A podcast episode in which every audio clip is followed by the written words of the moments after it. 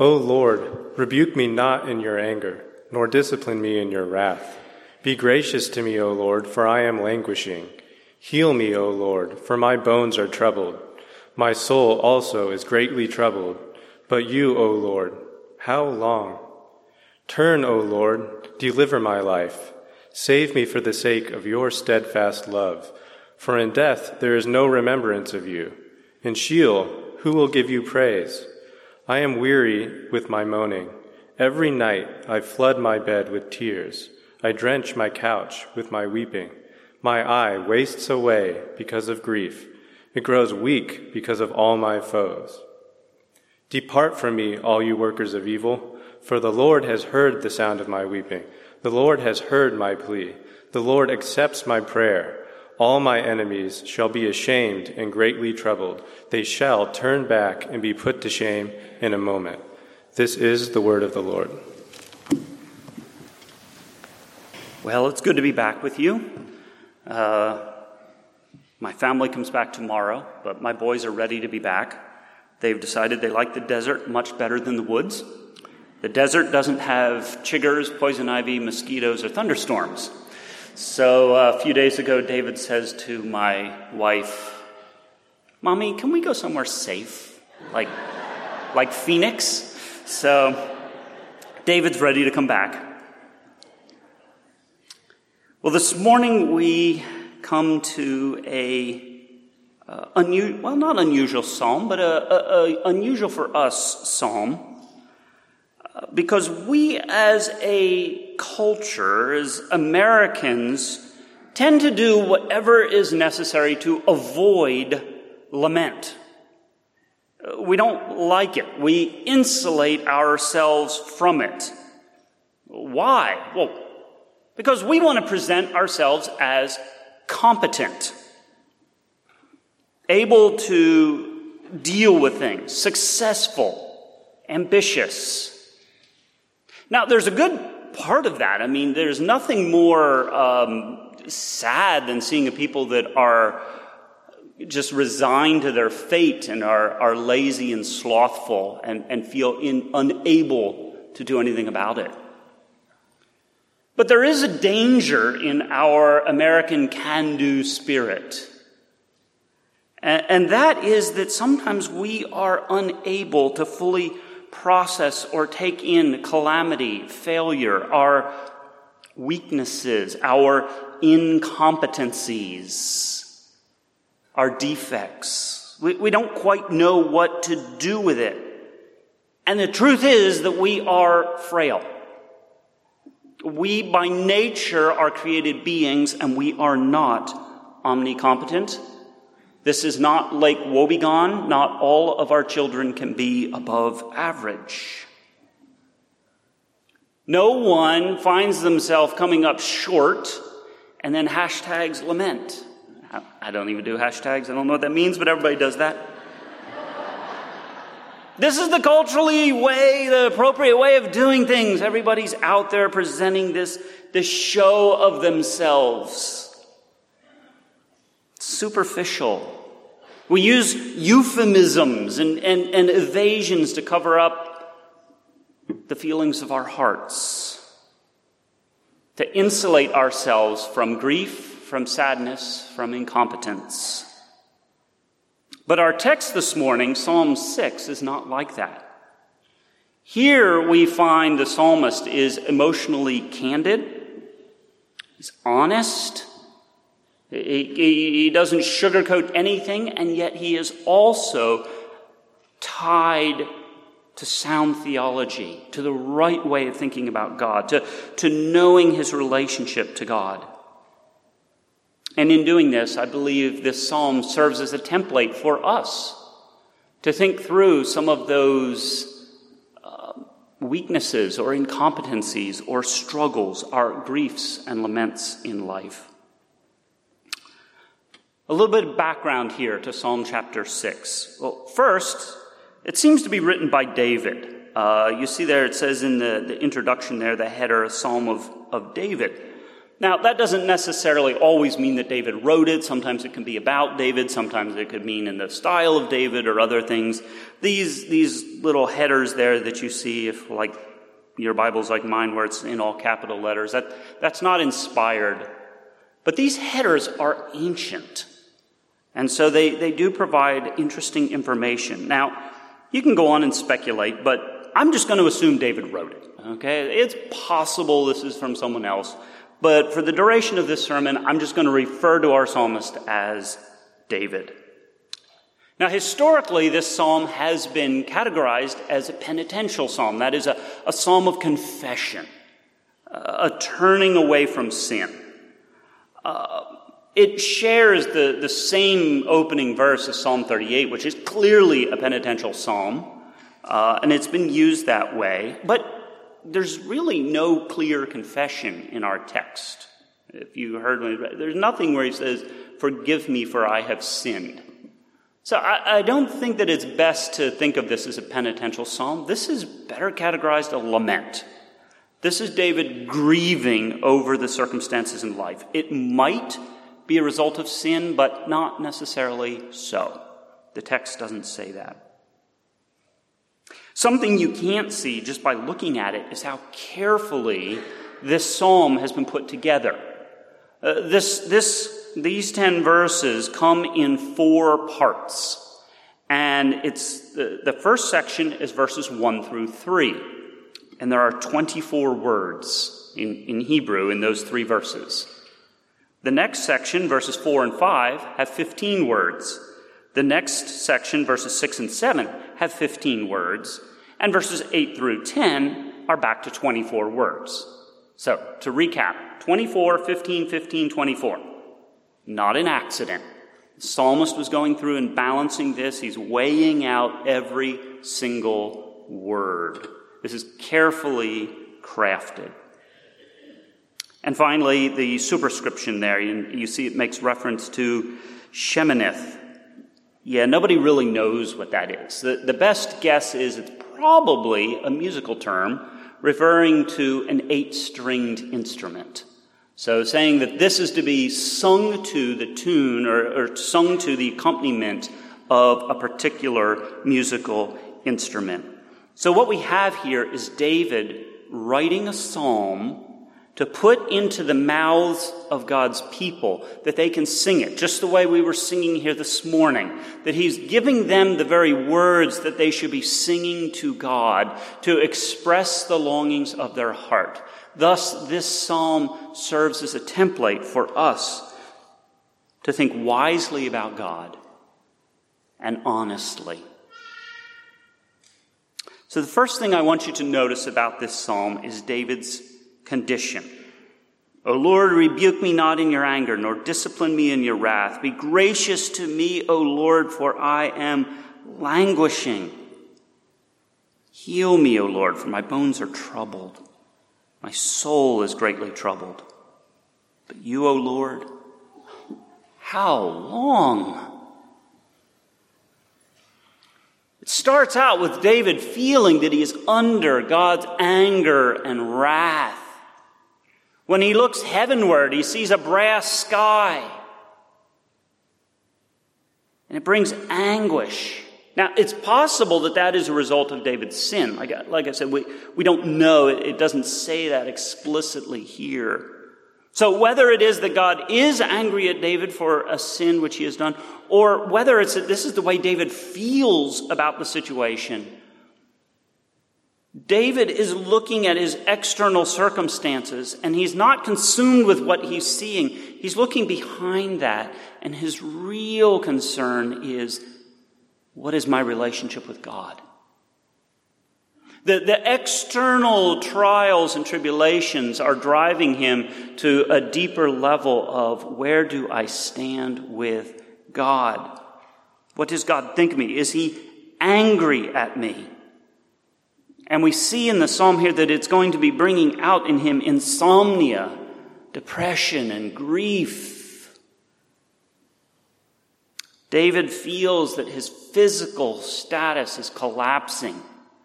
This is a grief that has gone right to the core of his being. This is not just he's unhappy about, you know, car trouble. This is, this is gut wrenching. I don't want to live anymore. Is it that David is sick and his enemies see weakness and they're coming after him? Or is it that David's enemies are coming after him and that is inducing in him such anxiety and fear that he is sick? It could be either way. The point is this it's compounding upon itself. Have you ever noticed when you have difficulties? A lot of times it's not the, the, the, this straight up difficulty that's in front of you that's so hard. It's, it seems like it compounds. That it comes, you know, it's like if, I, if there's just one thing I can handle it, but I've got a, a grocery list of problems. And it seems like one thing is growing on the next. When sorrows come, they come not single spies, but in battalions. Shakespeare. I like it. It's compounding. And it shows that David's struggle is all consuming. His bones are troubled. His soul is troubled. What David is saying is that the whole of me, this goes right to my core. The, the very essence of who I am is troubled. And, and that troubled may not be a, a strong enough word exact. Think anguish. David is in anguish. And it's in this condition that he is appealing for grace whether it's his own sin or somebody else's sin that is, is causing this, he's saying, Lord, be merciful. And also, David is worn out with waiting. How long? Dot, dot, dot. This isn't something that just sprang up. This didn't happen yesterday. This has been going on. And perhaps what's most discouraging is he doesn't see an end in sight. Isn't it a lot of times that we, we can bear real calamities, we can bear trouble, we can, if we know that there's an ending point. It's amazing how that light at the end of the tunnel brings hope. Even if it's a ways off, even if it's painful, even if it's, there's light. And David's looking down the tunnel and there's no light. And so that's where David is at. He's waiting for. Friends, it's good for us to wait upon the Lord. God is at work in our waiting. The humbling force of powerlessness in ourselves and waiting and endurance in the midst of suffering is one of the ways that God works on us and refines us and changes us and matures us into the image of his Son. Being patient in suffering is hard, yet it is one of God's tools. We should not resent it. Now, perhaps this morning you're thinking, yeah, that's exactly where I'm at. I know what this waiting is. But some of you are thinking, well, no, I'm not really waiting for anything in particular that I know of. Well, friend, every Christian should be waiting for the second coming of the Lord Jesus Christ. Every single one of us is waiting. And that is not a coincidence. If you will notice throughout Scripture, starting in Genesis chapter 3 with the first sin, God immediately promises Eve, I'm sending a son and a deliverer and throughout the entire Bible, there's always waiting for something else. There's waiting for God to act. And God's been waiting for 2,000 years, and sometimes they're like, how long? He's going to come at the right time. He's coming at the right time. He's not coming too soon, and he's not going to be late. The life of a Christian is waiting. They also serve who only stand and wait.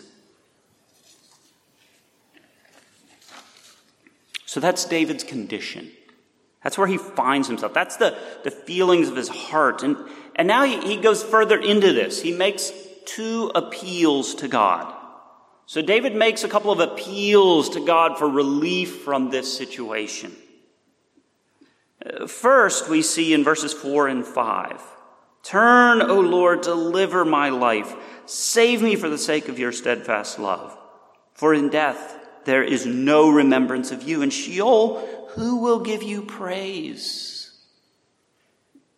So he starts with the, the thinking about what God has made us for. God made man created humans. Be fruitful, multiply, rule over the earth, have dominion. Be my representatives. And then out of all mankind, he chose Israel, his inheritance, and he picks them and he gives them a special mission to the world to be this representative. And, and then not only did he pick Israel, he picked this specific man, David, you are my son. This day have I begotten you, he says to David. You are a special son to me. I have a relationship with you, God says. You are my beloved. And so it is to this relationship that David is appealing. Save me for the sake of your steadfast love. That, that word behind that, that Hebrew is, is hesed right? That covenantal love. It's not just an abstract love, God loves everybody. No, this is chesed. This is God loves you. God loves this man, this particular, of all the people, God looks at him and says, I love you. And David says, if that's true, remember me. Hear my cry. If I die, what glory is that? And here David's making the same basic argument that Moses made. Remember when he goes out into the wilderness with the children of Israel and God says, Stand back, Moses, I'm going to kill them. They've disobeyed so many times, I'm, I'm going to wipe them out and I'll make a new nation with you. And Moses stops and says, No, Lord, don't do that. The nations will think that you failed. And what Moses is doing is pleading God's glory. Look what's going to happen. Look at the display of your glory. If you kill these people, if, if you kill me, David says, well, uh, what's that say? And so he pleads God's glory. God, you will be more glorified if you keep covenant with me if your son lives than if he dies. And so David is calling out to God based on his special relationship to him. Friend, do you know this morning, consciously, that you were put on this earth to glorify God? That is why you were made. It was not to do well in school. It was not to have a successful career. It was not to have, you know, above average kids and a happy marriage and a, a good 401k. You were put on earth to glorify God. Does that shape your decisions? If Jesus Christ is your Lord, if He is your God, if He is your King, you too have this Hesed relationship with God, this steadfast covenantal love, which God will not relent. Does that shape your identity and your self perception? Because of David's, second, because of David's suffering, he's appealing to God. He's coming to God saying, Look at my suffering. I can't bear it anymore. He expects God to be merciful. I just read a, a horrifying article about the Incan Indians, I think it was the Incans, I'm not sure which tribe in Peru, and child sacrifice. Their gods weren't merciful. We often take that for granted. We expect, because I think we're so used to this idea, that God is a merciful God, that God cares about his creation. That's not true of most gods. They demand, they don't give, they, they give grudgingly. And so there's this, this sacrifice that's needed to win the favor of the God. That's not how, how David sees his God. He looks at this God in expectation that this God is merciful, that he is kind, that he cares about the suffering of his people. He says, I am, verse, uh, verse 6, I am weary with my moaning. I'm weary of this. And then he gives two exaggerations. Every night I flood my bed with tears. I drench my couch with weeping. My eye wastes away because of grief. It grows weak because of my foes. He's swimming in his tears. This is not a situation where he's going to pull himself up by his bootstraps. And he expects God to be compassionate. Friend, don't be insensitive to what God is doing in your life. When you hit those trials, don't, don't just think that I need to suck it up and push through and tough it out, right? There are times for strength. But this is not, uh, that's not what the Bible calls us to. It calls us to a re-evaluation of our relationship with God. That's what these trials are doing in David's life. Causing him to reconsider who he is and who God is and how he relates to him. And he turns to God. He turns to him in prayer and he lays out for him, this is how I feel. I feel like I'm swimming in tears. I feel like I'm drenching my bed. I can't get control. He's honest about his emotions. Friends, be honest. Talk to God about how you feel. But notice in this, he is not blaming God or accusing God. There's a difference there. Being honest doesn't mean that you then somehow act like, God, this is your fault. He's saying, No, God, this is how I feel. Help me, talk to me, tell me what, what? He wants a correct perspective.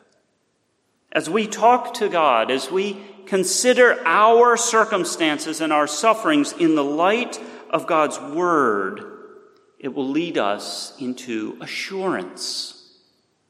And that's what we see in the final section of the psalm. David finds his assurance in verses 8 through 10. It's a startling switch. He's been going on about how he's suffering and how this is all bad and he's, he's negative. And then he says, Depart from me, all you workers of iniquity, for the Lord has heard the sound of my weeping. The Lord has heard my plea. The Lord accepts my prayer. All my enemies shall be ashamed and greatly troubled. They shall turn back and be put to shame in a moment. This is the inflection point. This is the point where David goes from his despair and he finally now sees that light at the end of the tunnel. In the midst of all this woe and weeping, David has found assurance that God is merciful. Why? Well, it's frustratingly short. It doesn't give us context. I, I, can't say what exactly was happening with David. It may be that God sent his messenger, either he spoke or he sent an angel to assure David, I have heard your prayer, I am with you. After all, is in Scripture. These experiences were divinely inspired for our benefit. But I'll, I'll do a little sanctified speculation here.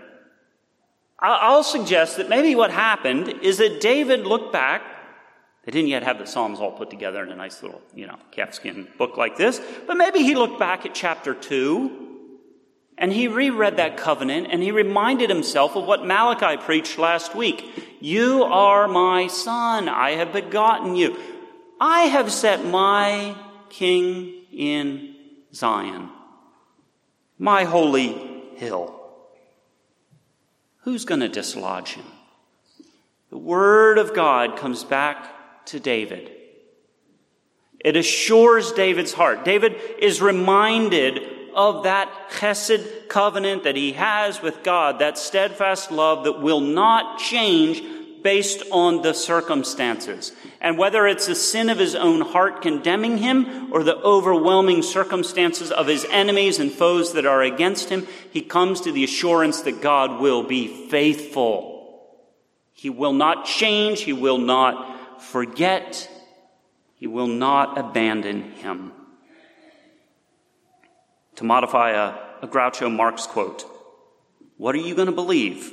God's word or your own two eyes? Which is more reliable? What God says or what you feel, what you perceive with your own two eyes, what your heart tells you? Which one of those in the balance are you going to listen to? That was the situation that David had to face. That's the situation that we face. We all face this challenge of either listening to our heart or preaching God's truth to our hearts. Do you listen to God's word or to your perceptions? Let me give you an example. I am overwhelmed. Okay, do you believe that God has given you more than He will give you the strength to bear? I'm anxious.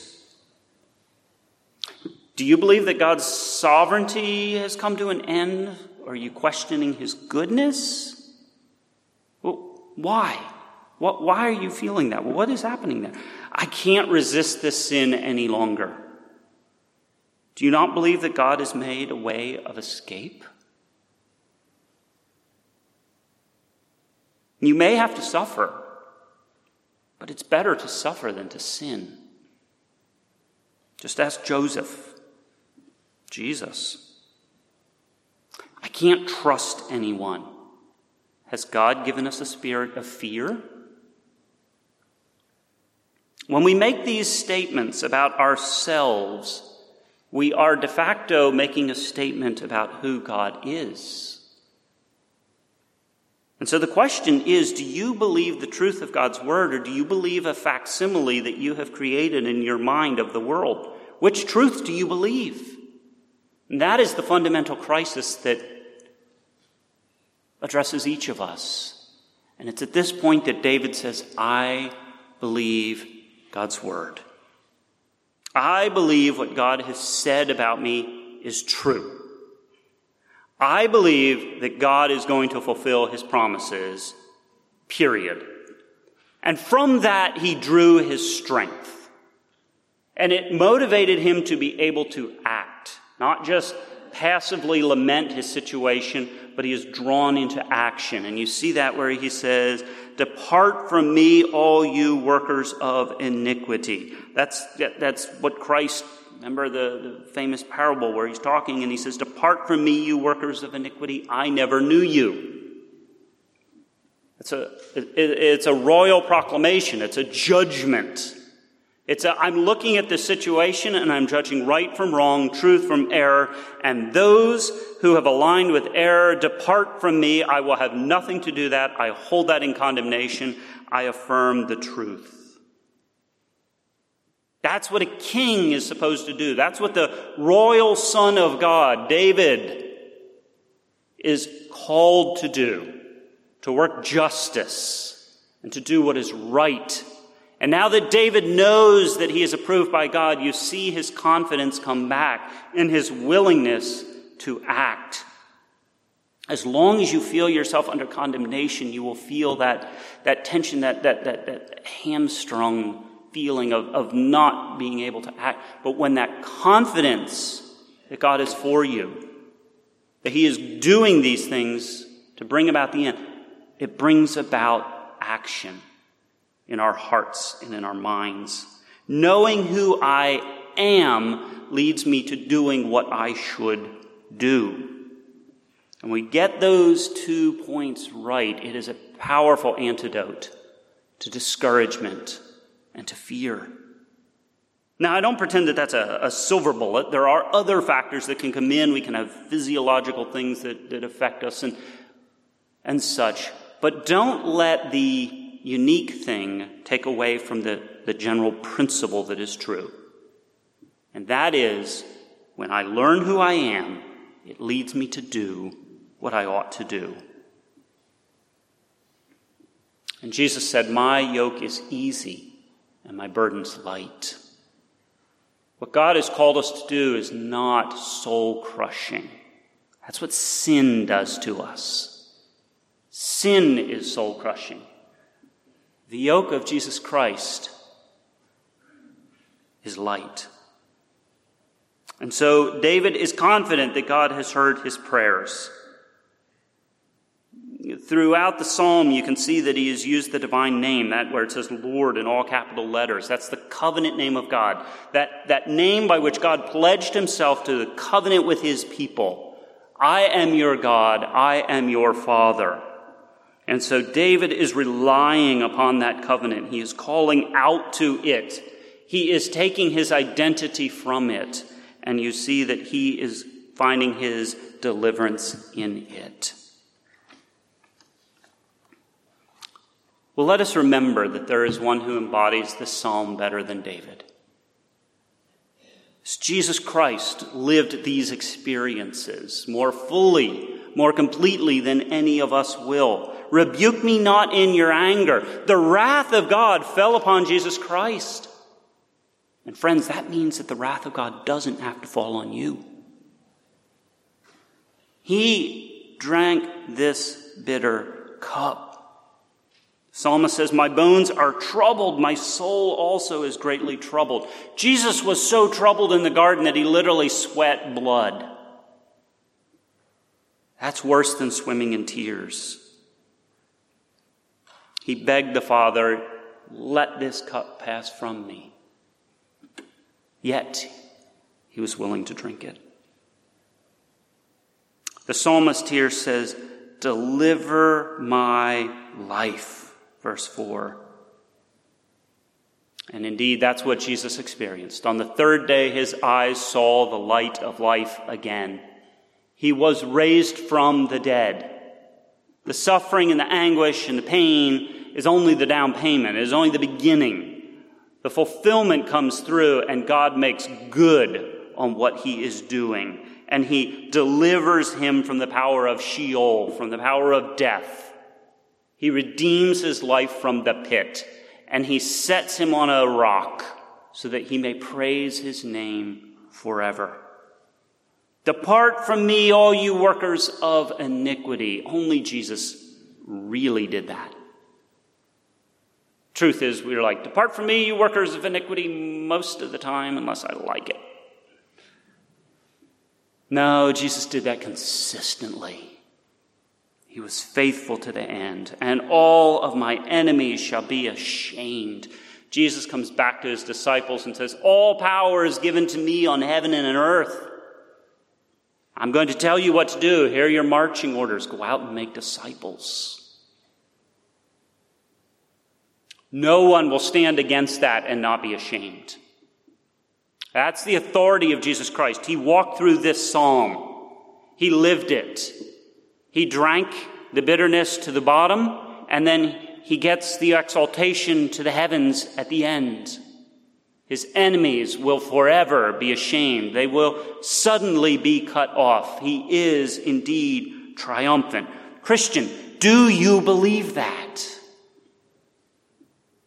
Do you believe that God has done this for you? That He has your best interest at heart? That in the midst of suffering, we don't need to know why, we need to know God. And that He will deliver us.